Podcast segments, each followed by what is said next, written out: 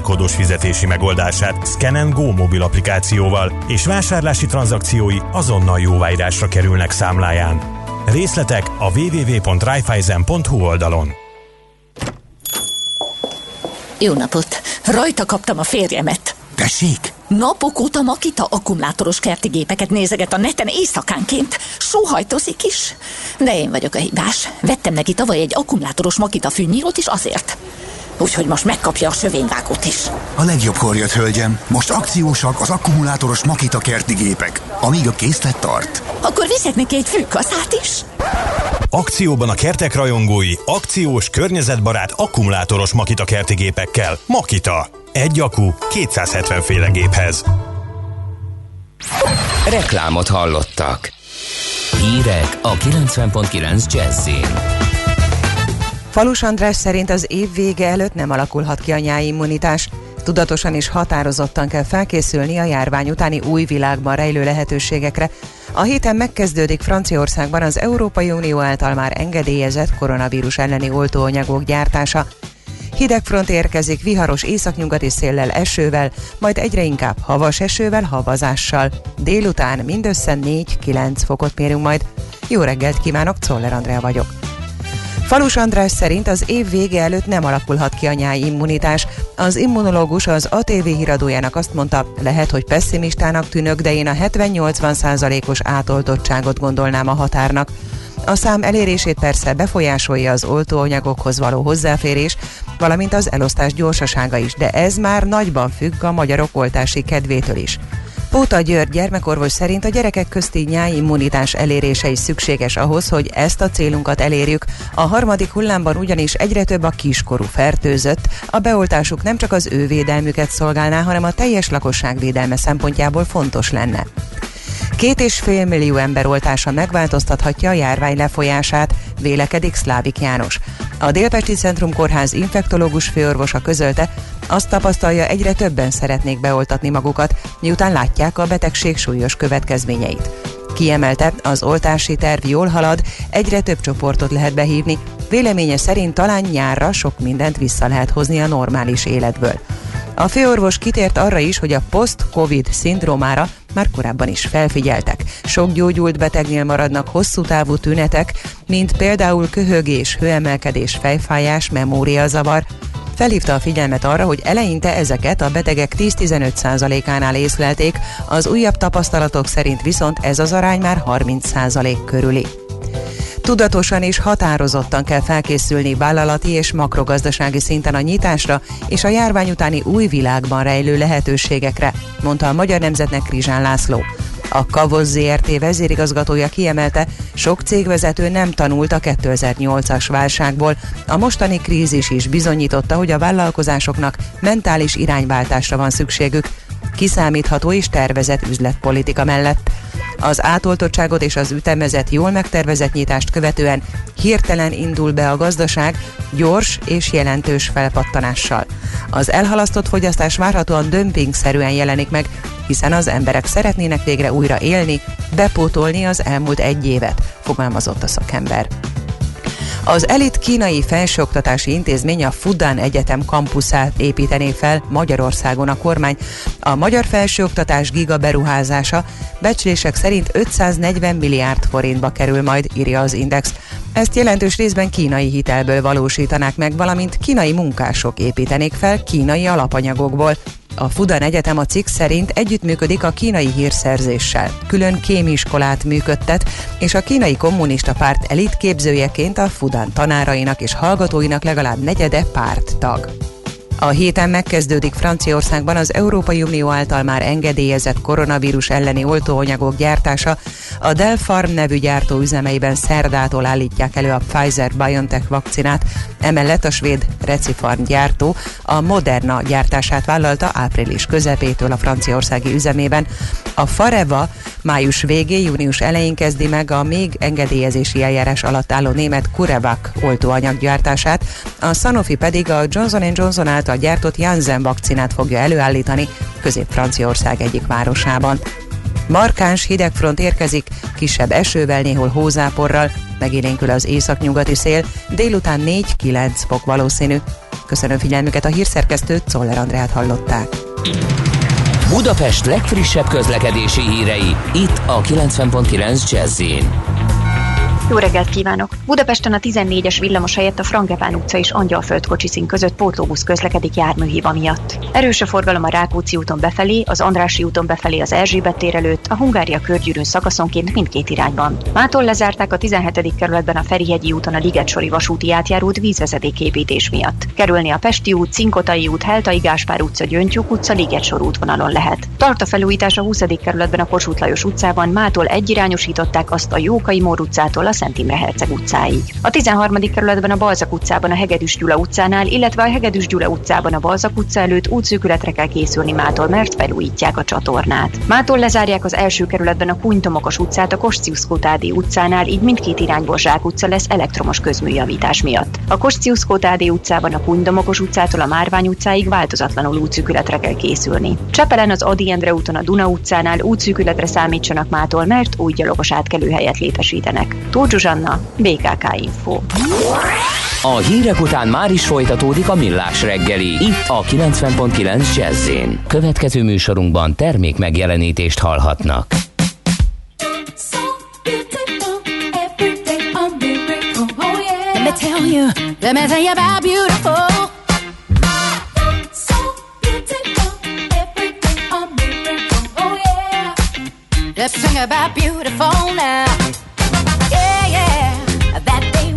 Everybody laughed, cause the thought of you and I was crazy. Now them laughing days are done, cause we're still going strong, and nobody thought we'd ever make it.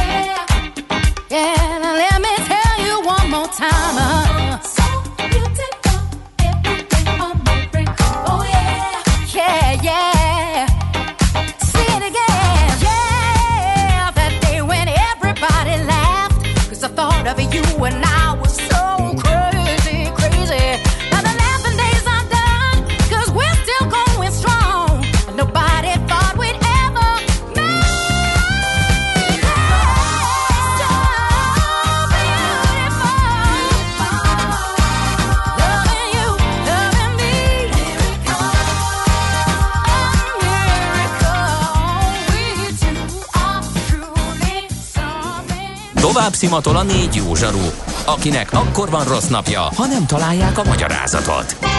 A francia kapcsolat a Wall Streetig vezet. Figyeljük a drótot, hogy lefüleljük a kábelt.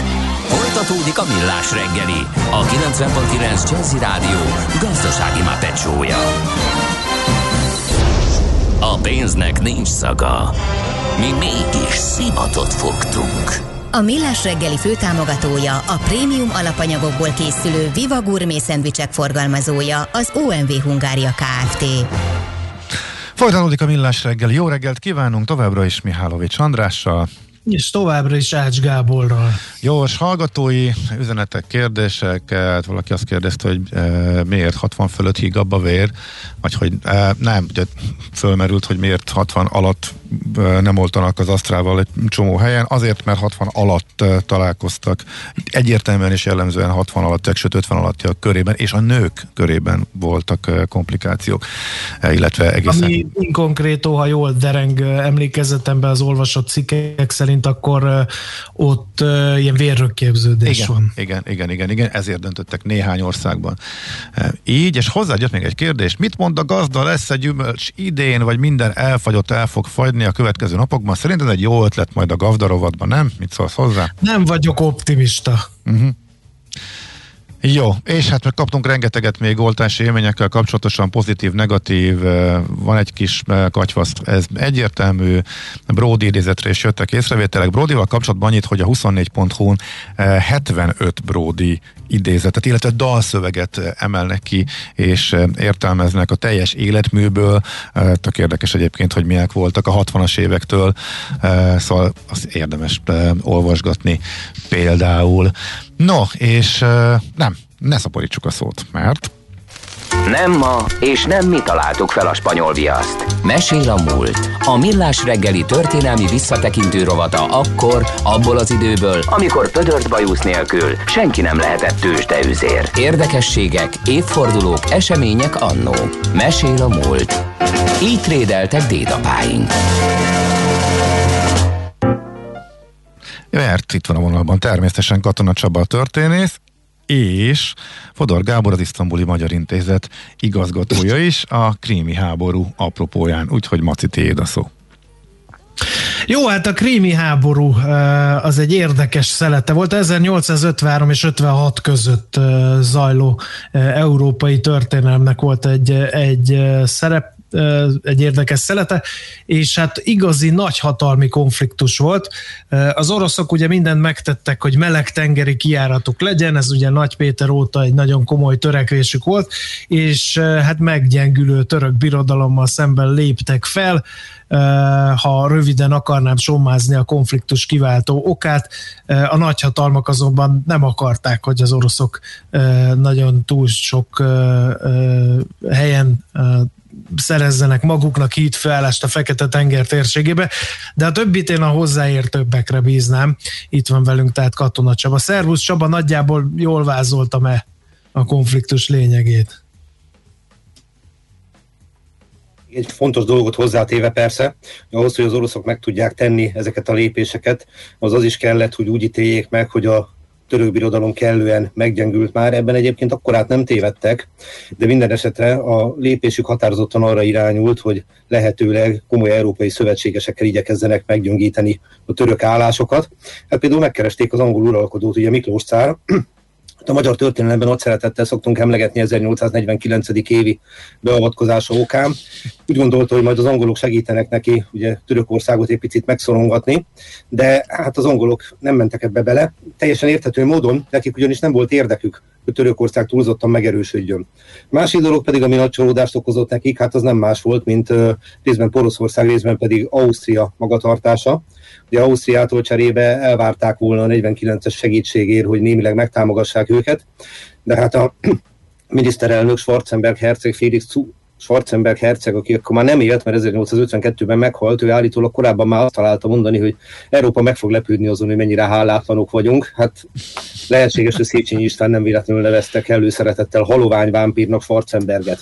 Minden esetre ezt a fajta támogatást sem Angliáét, sem pedig természetesen Ausztriáét, illetve Poroszországét nem kapta meg Törökország, illetve Oroszország, így viszont Anglia egy idő után belépett a másik oldalon, illetve belépett Franciaország is, őt kevésbé ismert, hogy még Piemont is ezernyolcszázötvenötben, úgyhogy kicsit finoman fogalmazva átalakultak az erőviszonyok ebben a háborúban, ami egyébként a, hát a, úgymond Európában a ezernyolcszáztizenöt, tehát a napóleoni háborúk utáni időszak az első világháborúig viszonylag békésnek nevezhető, de hát ebben az időszakban ez a háború viszont nagyon csúnyán megborította a dolgokat, amennyire tudni lehet, több mint egy millió ember veszett oda, és hát már megjelentek bizonyos modern elemek is ebben a háborúban, például páncélozott gőzhajók, illetve fölmerült az is, hogyha az időjárás előrejelzést egy picit komolyabban veszik, mert erre már voltak eszközök, akkor például meg lehetett volna előzni az egyik flotta megsemmisülését.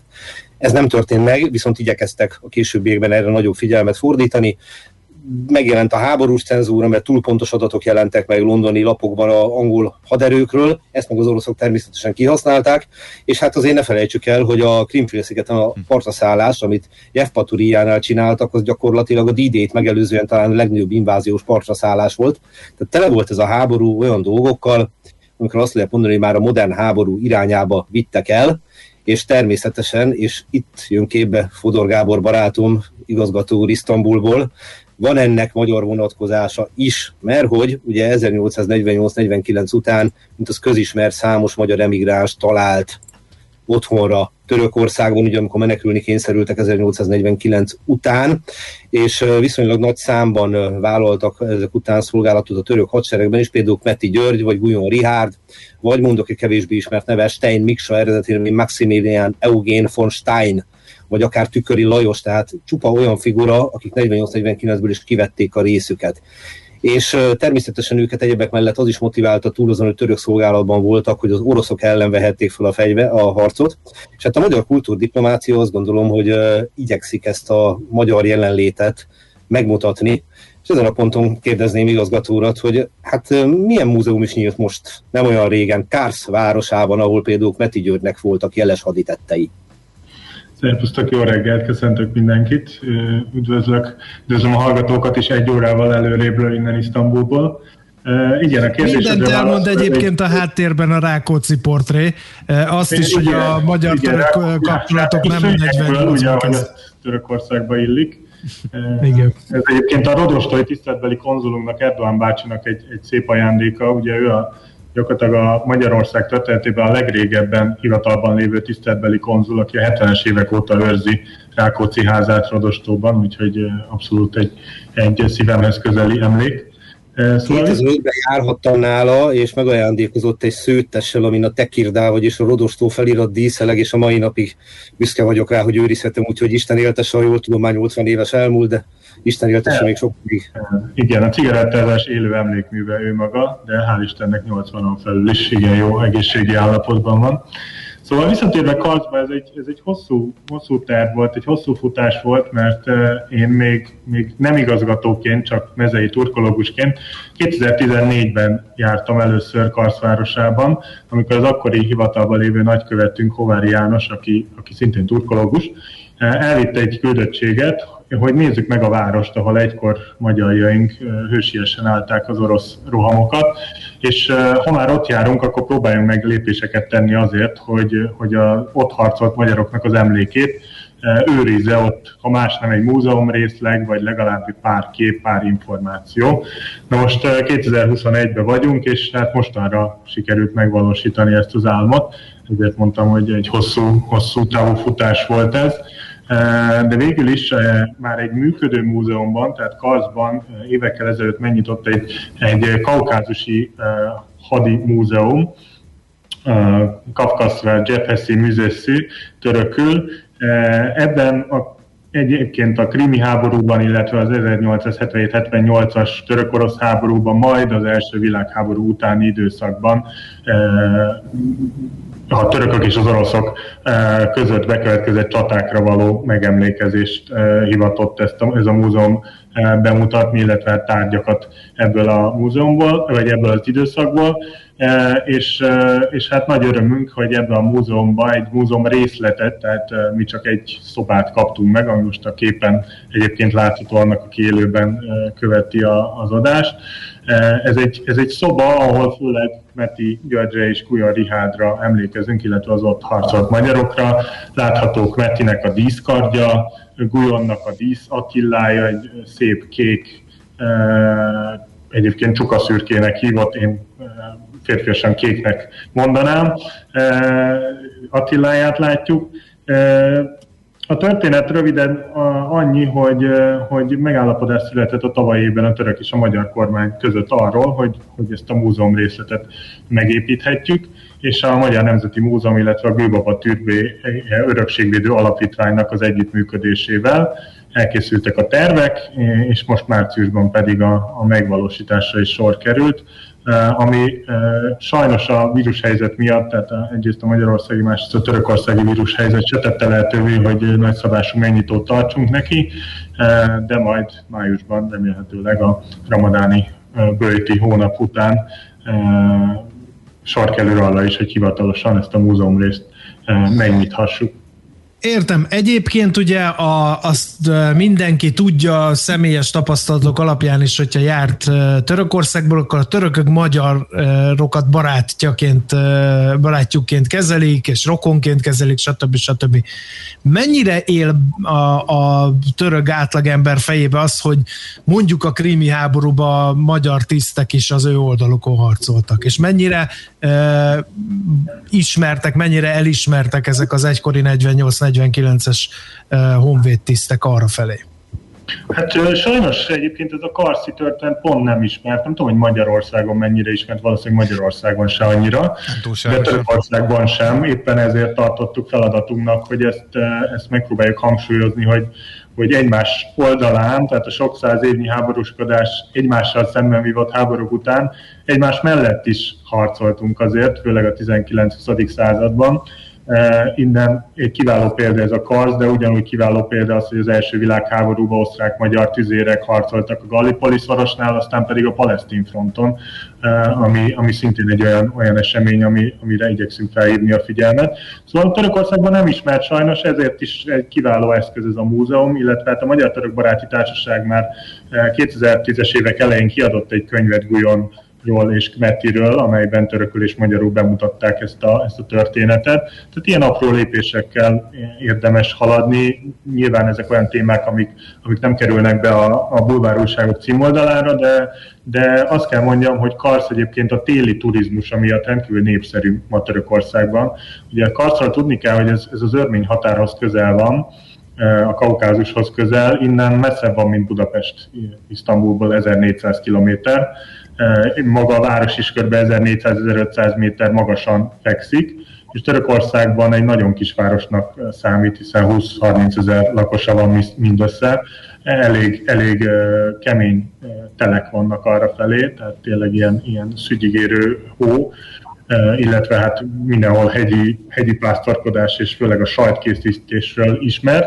Éppen ezért a téli turizmus nagyon fellendülőben van, és ennek köszönhetően ennek a múzeumnak ma, pontosabban a, ebben az évben százezer látogatója volt.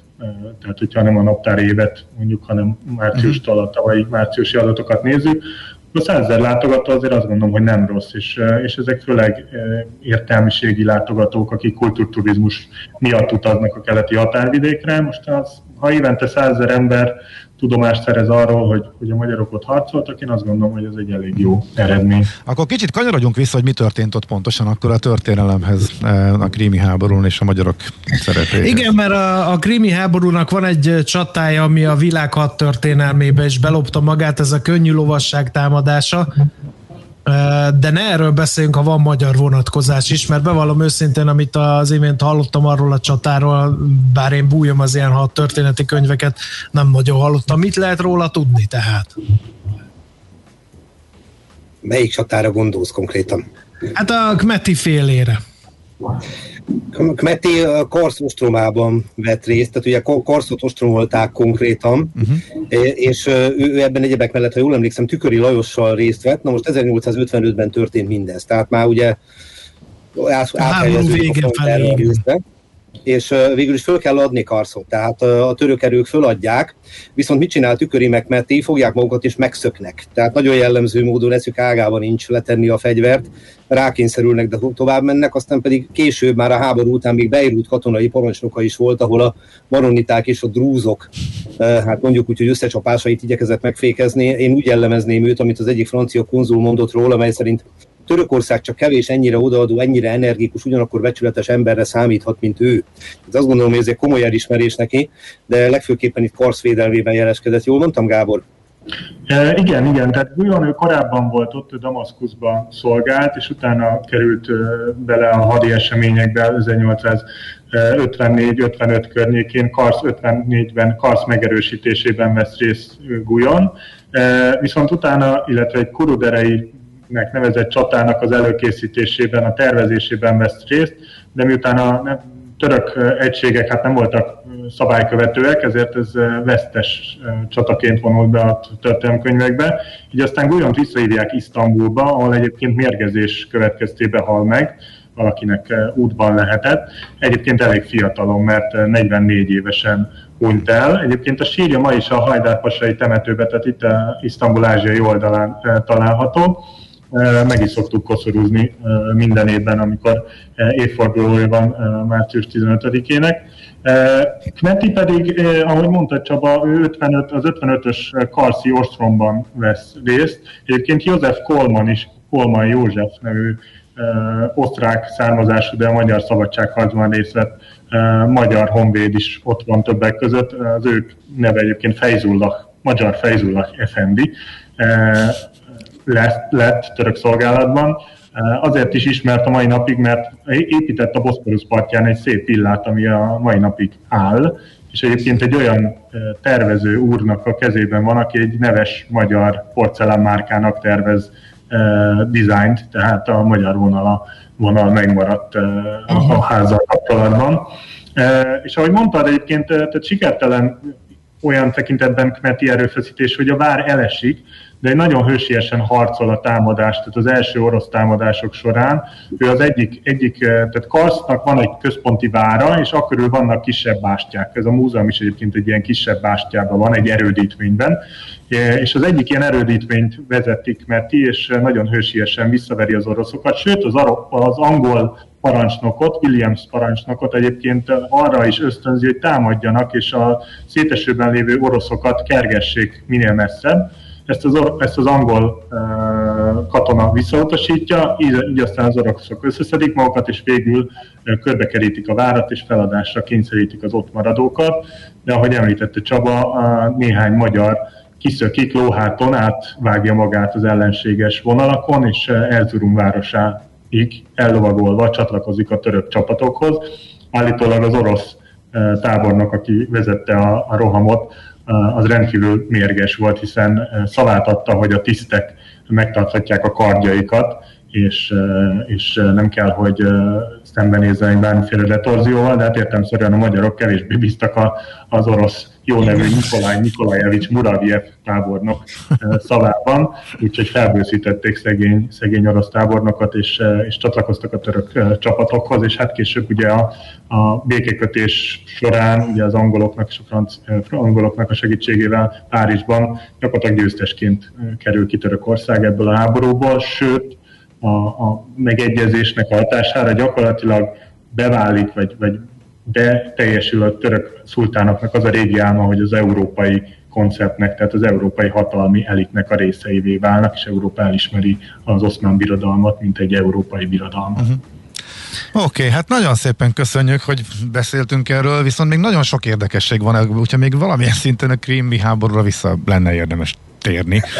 Talán két apróság még kapásból, mindig szoktuk emlegetni, hogy hány magyar hős harcolt, és hogy elgondolkodtunk azon, hogy ilyenkor a nevek, amiket bedobunk, ugye Bem József, József Bem, Richárd Guyon, Guyon Richárd, akkor, hogy említettem, Maximilian Eugen von Stein, hát ennél jobban ezt a multikulti környezetet semmi nem tudja jobban jellemezni, és ugye sajátos magyar sors, hogy Stein Miksa alias Maximilian Eugen von Stein szintén negyvennégy évesen hal meg, mint Guyon. Benne viszont Guyon nem bízott, mert osztrák bérencnek tartotta, és történetesen őt is megmérgezték. Tehát ugyanúgy fejezte be az életét, mint Guyon Richárd. Ugye Klapka György írta róla, hogy szegény Ferhád, mert hogy Ferhád néven szolgált Törökországban. Végzete nem engedély, hogy nádkelevézével kezében a vendégszerető Arábiát újra meglátogassa, vágya, hogy a prófétos írjának szent helye közelében nyugodhassék, nem teljesült. Tehát tényleg rendkívül érdekes sorsokkal találkozunk.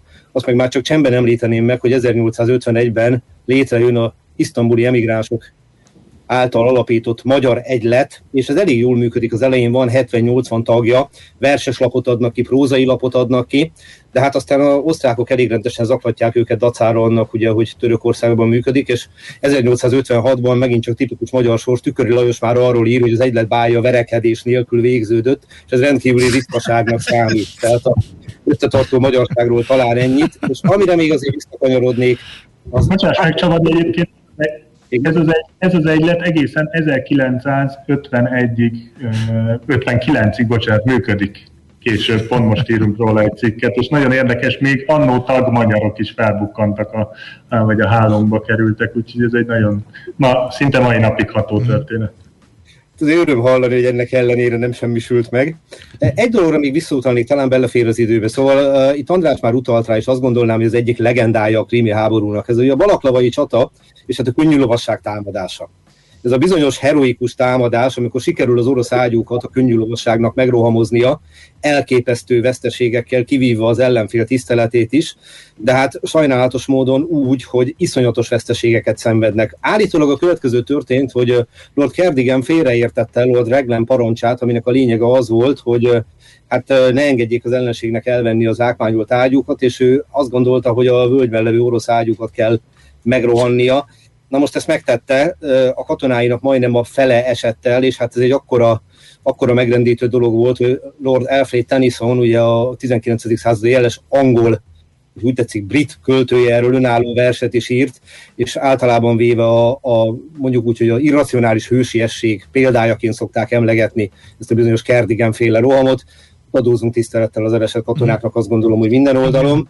És hát Gábor el, nem érti, hogy miért volt ez heroikus. A könnyű lovasság, Gábor, az arra való a, a, ebben az időben a hadviselésben, hogy így nyugtalanítsa az ellenséget, de e, meg, meg próbálja megzavarni az utánpótlását, felderítés, stb. stb. Könnyű fegyverzetű e, lovasokról van szó, és ezeket frontálisan nekizavarta a parancsnokuk az orosz ütegeknek. Mm. Tehát gondoljunk ilyen párhuzamokra, mint a litanóvai csata, ugye, ami azért nem teljesen ugyanaz a szituáció, de kicsit hasonlít erre.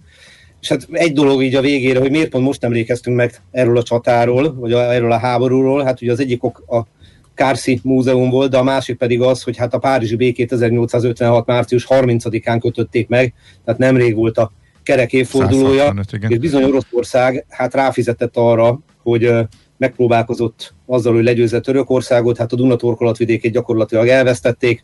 A háború mondva csináltuk, ami szerint majd ő felügyelik a török birodalom keresztény alattvalóit, mondjuk ugye alattvalók közel harmadát érintette volna. Ez természetesen nem valósulhatott meg, és hát a Fekete-tengeren meg nem tartottak hadihajókat, úgyhogy maradjunk annyiban, hogy a Oroszország nem jól jött ki ebből a háborúról. Az egy más kérdés, hogy a hatalmi törekvéseit nem adta föl, és ismerve az európai történelmet tudjuk, hogy hát aztán végül is ezek az európai viszonyok az első világháborúba torkollottak. Igen.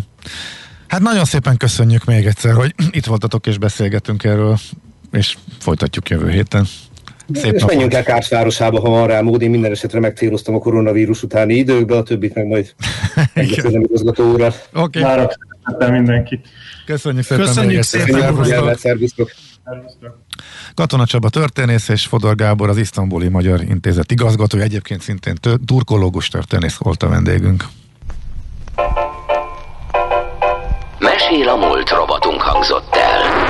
Kövesd a múlt gazdasági és tőzsdei eseményeit kedd reggelenként a Millás reggeliben.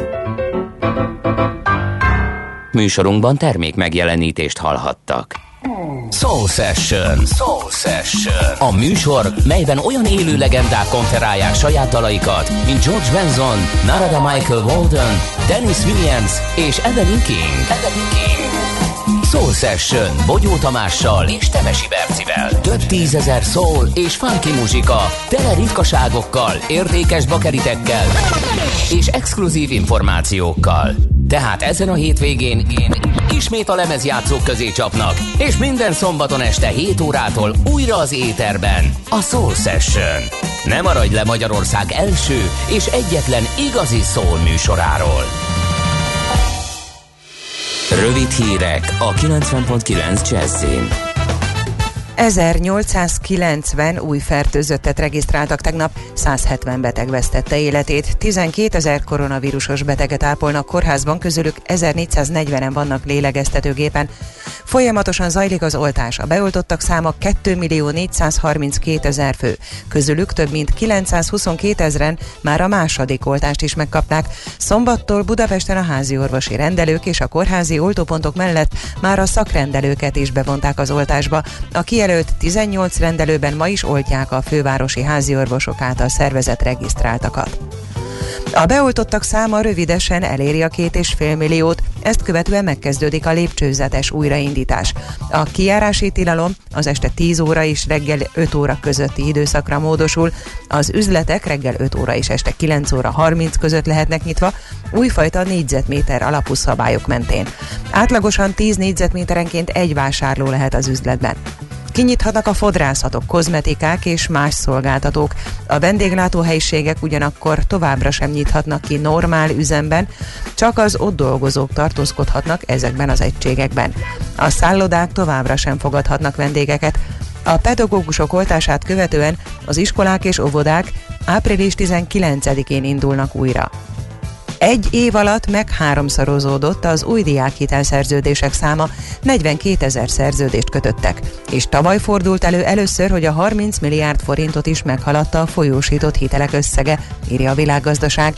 Magyar Péter vezérigazgató közölte, a járvány okozta munkaerőpiaci nehézségeknek is szerepük volt abban, hogy a korábbi évekhez képest lényegesen magasabb arányban, nyolcvan százalékban igényelték a maximális hitelt a hallgatók. A tavaly kötött új szerződések több mint kétharmadát a szabad felhasználású kamatmentes diákhitel plusz tette ki. Mától folytatódik a ceglédi vasútvonal felújítása. Tavaly a Nyugati pályaudvar és a Városligeti elágazás közötti szakasz átépítésével kezdődött a felújítás. Ez a Vecsés-Üllő-Monor szakaszon folytatódik, és több fázisban várhatóan az ősz végéig tart. Az idei munkákat a MÁV húsz milliárd forintos kormányzati támogatással valósítja meg. A felújítás miatt április hatodikától június tizennyolcadikáig a menetrendben is lesznek változások. A MÁV az utazóknak azt ajánlja, hogy indulásuk előtt tájékozódjanak a menetrendekről a megújult elvírán, illetve a MÁV mobil alkalmazás menetrendi keresőjében. Mostantól heti két ingyenes koronavírus tesztet igényelhet mindenki Angliában. A kormány bejelentése szerint a program már a héten elindul, az érintettek online rendelés után helyben vehetik át a teszteket. A brit kormány most gyorsítaná fel az újranyitást, tíz napon belül kinyithatnának a boltok és a pubok a tervek szerint. Ezt a célt szolgálják az ingyenes antigéntesztek is. Eddig több mint harmincegy millió ember kapta meg az első oltást a Szigetországban, öt millióan pedig már a második dózist is. Markáns hidegfront érkezik kisebb esővel, néhol hózáporral. Megélénkül az északnyugati szél, délután négy-kilenc fok valószínű. Köszönöm figyelmüket, a hírszerkesztőt, Czoller Andrát hallották. Budapest legfrissebb közlekedési hírei, itt a kilencven egész kilenc Jazz-in. Jó reggelt kívánok! Budapesten baleset történt az M hármas autópálya bevezető szakaszán a Nagy Lajos Király útjánál. Erős a forgalom a Rákóczi úton befelé, az Andrássy úton befelé az Erzsébet tér előtt, a Hungária körúton, a Könyves Kálmán körúton a Gyáli úti felüljárótól a Rákóczi hídig. Mától lezárták a tizenhetedik kerületben a Ferihegyi úton a Ligetsori vasúti átjárót vízvezetéképítés miatt. Kerülni a Pesti út, Cinkotai út, Heltai Gáspár utca, Gyöngytyúk utca, Ligetsor útvonalon lehet. Útszűkületre kell számítani ma tíz és tizennégy óra között a Margit körúton a Szél-Kálmán tér irányában, a Rómer Flóris utca előtt veszélyelhárítás miatt. Útszűkületre készüljenek mától a Váci úton a Vág utcánál elektromos közműépítés miatt. A tizenharmadik kerületben a Balzak utcában a Hegedűs Gyula utcánál, illetve a Hegedűs Gyula utcában a Balzak utca előtt útszűkületre kell készülni mától, mert felújítják a csatornát. Mától a Budaörsi útról a Koszorúslány utcába tartók és a Koszorúslány utcából az M egy M hetes autópályára felhajtók útszűkületre számítsanak karbantartás miatt. Tóth Zsuzsanna, bé ká ká Info. A hírek után már is folytatódik a Millás reggeli, itt a kilencven egész kilenc Jazz-én. Következő műsorunkban termék megjelenítést hallhatnak. Tőzsdei és pénzügyi hírek a kilencven egész kilenc Jazz-én az Equilor befektetési zé er té szakértőjétől. Equilor, harminc éve a befektetések szakértője. Deák Dávid üzletkötő a vonalban, jó reggel, szervusz! Sziasztok, jó reggelt, üdvözlöm a hallgatókat! Na hát a hosszú hétvége után hogyan nyitottak a piacok? Nagyon pozitív a hangulat, így az első kereskedési nap a húsvéti ünnep után itthon is, meg a nemzetközi piacokon is. A Bux Index hat százalékos pluszban kezdi a napot, negyvennégyezer-négyszázkilencvenöt ponton áll jelen pillanatban. A forgalom is meglehetősen magas, közelíti a két milliárd forintot. És a hazai blue chipek közül a MOL húzza magával a Bux Indexet, ugyanis két százalék fölötti pluszba tud nyitni a hazai olajpapír, kétezer-száz hetvenhat forinton kereskedik jelenleg. Emelkedéssel kezd az o té pé bank is, három százalékos pluszban van, tizenháromezer-hatszáz forinton áll, és most is korrekciót mutat a Richter, illetve a Magyar Telekom részvénye, előbbi mínusz nulla egész három százalékon kilencezer-ötven forinton, még utóbbi hét egész egy százalékos csökkenéssel négyszáztíz forinton áll jelen pillanatban. Uh-huh. Ez akkor nemzetközi trend, ha jól sejtem. Abszolút így van. Hát a német tőzsde teljesít ma a legjobban, a daksz index egy egész három százalékos pluszban, még a párizsi káron nyolc egész egy százalékos pluszban, és a londoni futki is most már egy egész három százalékos pluszban, úgyhogy nagyon jó hangulat. Ennek ellenére az amerikai határidők egy pici csökkenést áraznak, mind az összentő, mind a NASDAQ ilyen egy, illetve két egész egy százalékos mínuszban van jelen pillanatban a határidős piacon. Aha, oké. Okay. Forint piacon mi a helyzet? Tudott erősödni a magyar fizetőeszköz is? Igazából a hosszú hétvégi kereskedésében láthattunk egy, egy nagyobb forint erősödés, most egy picit iránykereséssel indítja a napot. A forint egy euróért háromszázhatvan forint kilencven fillért, egy dollárért háromszázöt forint hatvan fillért kell fizetni a bankközi devizapiacon. A nagyobb keresztekben némi dollár gyengülést láthatunk, az euró-dollár egy egész tizennyolc tizenhárom, még a font dollár egy egész harmincnyolc nyolcvanegy ebben a pillanatban. Uh-huh. Oké, okay, várható-e valami, amire már számíthatunk már, hogy biztos, hogy jön, vagy inkább csak nem, nem várt események mozgathatják be az árfolyamokat? Nem várt események mozgathatják, illetve a régiós piacokon holnapi nap ugye kamatdöntő ülést tart a lengyel jegybank, erre mindenképpen érdemes figyelni, hiszen őket most a lengyel zlotit nagyon megtalálták, hiszen az eurozónán kívül a legalacsonyabb európai kamat rendszer tartja fent a lengyel jegybank, úgyhogy ez lehet egy kicsit a devizapiaci szereplőknek talán érdekesség, ez a holnapi nap fog történni. Oké, okay. Köszönjük szépen, jó munkát, szép napot! Köszönöm, szép napot, sziasztok! Szervusz, szia, szia! Deák Dávid üzletkötővel futottuk át a tőzsdenyitást, illetve hogy a devizapiacokon mi a helyzet. Tőzsdei és pénzügyi híreket hallottak a kilencven egész kilenc Jazzin az Equilor befektetési zé er té szakértőjétől. Equilor, harminc éve a befektetések szakértője.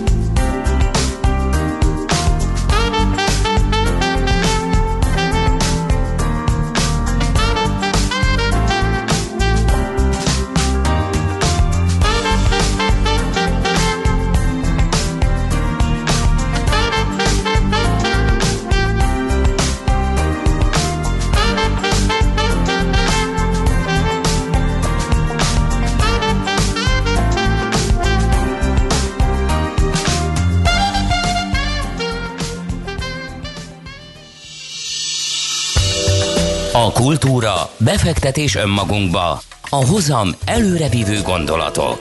Könyv, film, színház, kiállítás, műtárgy, zene. Ha a bankszámlád mellett a lelked és szürke állományod is építeni szeretnéd. Kultmogul. A millás reggeli műfajokon és zsánereken átívelő kulturális hozamgeneráló rovata következik. A rovat támogatója a Budapesti Metropolitán Egyetem, az Alkotó Egyetem. Nem sokkal ezelőtt már beszéltünk az en ef té művészetről, az új digitális őrületről, most viszont a stratégiai tanácsadó, kurátor szemével is megnézzük ezt a világot, illetve egészen érdekes magyar vonatkozású fejlemények is vannak benne, ezért kerestük Lukács Violát, aki itt van velünk a vonalban. Jó reggelt, szervusz! Jó reggelt kívánok, sziasztok! Fos, mondd András! Én uh, ilyen nesze semmi fogd meg jólnak érzékeltem ezt az en ef té művészetet. Na jó. Uh, nem tudom, hogy ez ennél uh, szakmaibb véleményt meg lehet-e uh, fogalmazni, hiszen uh, meg, meg azért, az, azért is hálásak lennénk, hogyha valahogy definiálnánk, hogy mi ez az en ef té művészet, uh, mert nekem valami olyasmi jött le a legutolsó beszélgetésünk során, hogy a digitális világ termékeit lehet uh, tulajdonolni, például a világ első Twitter bejegyzését, vagy ezt a Nyan Cat nevű uh, kis mémet, ami ugye szivárványcsíkot húzó pixelekből összeállított macska, de nem csak egy embernek, uh, akkor meg mi értelme? Szóval ezer kérdés merül fel ezzel kapcsolatban. Igen, András, ez egy nagyon jó megközelítés, és ebben a kételyben szerintem több millióan vergődnek, ugyanakkor azt is érdemes uh, látni ebben a hatalmas hype-ban, hogy több millió embernek uh, egyértelművé vált, hogy egy digitális fájlnak van értéke, illetve értéket lehet hozzá rendelni egy közösség által, vagy a média által. A lényeg az, hogy hirtelen uh, figyelemvetült uh, tényleg globálisan a digitális művészet létezésére. Tehát, hogy a művészet szempontjából ez egy, ez egy uh, nagy változás. A, sokkal globálisabban azt érdemes ö, észrevenni az en ef té-ről, hogy ö, a maga digitalizáció folyamata ugye minden iparágban megjelent, tehát hogy ö, ott van az Airbnb, vagy az Uber, és mindegyik megpróbálta valahogy ezt a middleman-t, a középső közvetítő embert kizárni, és valahol a technológiának ezek a utóbbi húsz évben ö, elköltett vívmányai, és a művészetben valahol ez érkezett meg az en ef té-vel. Az, hogy uh-huh. pontosan az en ef té, mint technológia mit jelent, az egy elég komplikált folyamat, viszont a funkciója végtelenül egyszerű. Annyiról szól, hogy egy digitális vagy fizikai termék, lehet ez ö, tárgyi vagy immateriális termékhez rendelünk egy kódsort, ami meghatározza a szerzői és a tulajdonjogot. És ez a folyamat, ez nyíltan követhető, tehát egyfajta transzparenciát kölcsönöz, ami egészen pontosan hiányzott a művészeti világban mostanáig. Ez egy nagyon érdekes kezdeményezés, mert abban egyetértünk, hogy ugye, ahogy digitalizálódunk, a világ is digitalizálódik, miért pont a művészet lehetne ez alól kivétel, és ugye, hogyha eltűnnek A, a hagyományos értelemben vett mondjuk festészeti alkotások, vagy nem eltűnnek, ne, ne így fogalmazunk, tehát ezek mellett felnőnek a digitális művészeti alkotások, akkor azok is teret követelhetnek maguknak, akár még befektetési szempontból is a kortárs művészetek körében. És akkor erre a problémára le, reagál ez az en ef té nevezetű kezdeményezés? Hát ez nem annyira új, tehát, hogy uh-huh. uh, ahogy említetted, ennek vannak uh, előképei, uh, már kétezer-tizennégyben voltak erre kísérletek, de ott van a CryptoPunk vagy a CryptoKitty, ami különböző hullámvölgyekkel ugyan, de túlélte a, az idő kihívását, és gyakorlatilag beírta magát a digitális művészet történetébe azzal, hogy, uh, hogy egy pixel uh, művészet uh, alapú do- dolognak uh, értéke teremtődött az idők folyamán, és a szubkultúrából a tömegkultúrába emelkedett. Amit említettél, befektetés, ez egy nagyon fontos szempont, ugye az egész művészettörténetben valahol mindig a, a tőkével együtt mozog a különböző művészeti izmusoknak a láthatósága, vagy, vagy eltűnése. Uh-huh. És pont ebben a, ebből a szempontból izgalmas, hogy hogyan erősödött meg az a az a uh, kriptomilliómos uh, réteg, vagy vastagodott meg az a réteg, um, akik gyakorlatilag uh, uh, kétezer-nyolctól kilenctől léteznek, és az utóbbi öt évben a kriptovaluták erősödésével hirtelen nagyon sok pénzük lett, és többen is lettek. Ez nem azt jelenti, hogy nem, termel- nem termeltek értéket, de valahogy úgy tudták használni ezt a úgynevezett blockchain uh, blokklánc technológiát, aminek köszönhetően ők nagyon sok pénzhez jutottak, és ezt a pénzt um, a saját művészetükre kívánták költeni. Ez ennél a helyzet egy picit komplikáltabb, de itt jelenik meg az a, az a piaci manipuláció, ami, amiből keletkezett ez a hatalmas hype, és gyakorlatilag a média és a különböző befektetői érdekek egymást támogatva kreálnak egy ilyen lúfbalmot, ami szintén nem unikális a művészeti világban, hiszen hogyha visszaemlékszünk az impresszionisták japán felfújására nyolcvankilencben, akkor ez egy nagyon jó példa arra, hogy hogyan lehet egy ilyen krízisből tanulni, és miként kell óvatosnak lenni. A, demokratizál, a demokratizálja a művészeteket, ez, ez megáll? Mert ezt gyakran halljuk, hogy ez fűzik ehhez, az en ef té művészethez, hogy ez emiatt nagyon fontos. Tökéletes, igen, ez egy nagyon jó pont, méghozzá azért, mert hogy a művészeti világ az egy elég zárt, elitista, kirekesztő, befelé forduló, akár köldöknézegető rendszer ö, volt nagyon sokáig, viszont az en ef té művészettel globálisan, akár ö, Szingapurból, ö, Moszkvából, vagy ö, Mexico Cityből össze tudnak kapcsolódni emberek. Erre például egy nagyon jó példa, ö, a minap beszélgettem Damian Agot Hönssel, aki egy magyar származású Kanadában élő digitális képzőművész, és az ő munkáját ugyanaz a Metakován szingapúri kriptó befektető vásárolta meg, mint a Beeple munkáját, ami nem régiben kelt el a Christie's-nél hatvankilenc millió dollárért. Uh-huh. Az a különbség a Beeple, tehát Beeple-nek a munkáit meg lehetett nézni, az a különbség a Beeple és a István Demein uh, munkája között, hogy a Beeple uh, gyakorlatilag három dés rajzokat készített tizenhárom éven keresztül, ötezer rajzot minden nap, és abból készített egy kollást. Mert ennek az esztétikai értékét meg lehet ítélni. Viszont az en ef té kultúra esetében az esztétika az egy másodlagos szempont. Az elsődleges szempont az maga a figyelem ekonomiája. Tehát, hogy mennyi figyelmet tud egy bizonyos művész, vagy egy gyűjtő, vagy ez egy érdekkör generálni.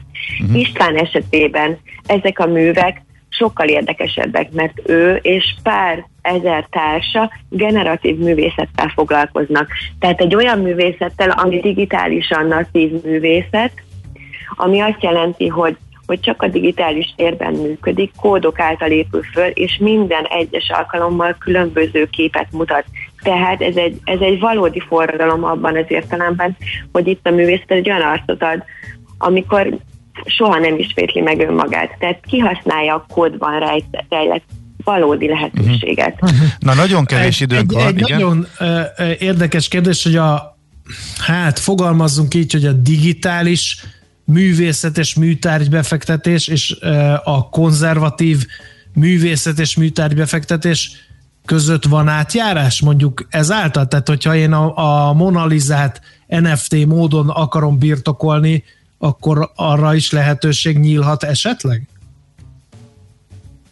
Egyébként igen, viszont itt pont van egy olyan fajta probléma, hogy ezek a, ezek a rendszerek, ezek a különböző piacterek, marketplace-ek um, bizonyos mértékben átjárhatóak, viszont itt ugye miután az egész rendszer egy demokratikus, decentralizált rendszer, nincs egy középső döntéshozó szerv, aki megmondja, hogy te egy igazi művész vagy, te tényleg a saját művedet rakod fel. Ezért előfordulhatnak visszaélések, és ez az egyik legnagyobb ö, veszélye. Viszont a közösség ereje tudja ezeket a visszaéléseket ö, kirekeszteni, és ö, ebben bíznak a, az en ef té-ben hívők.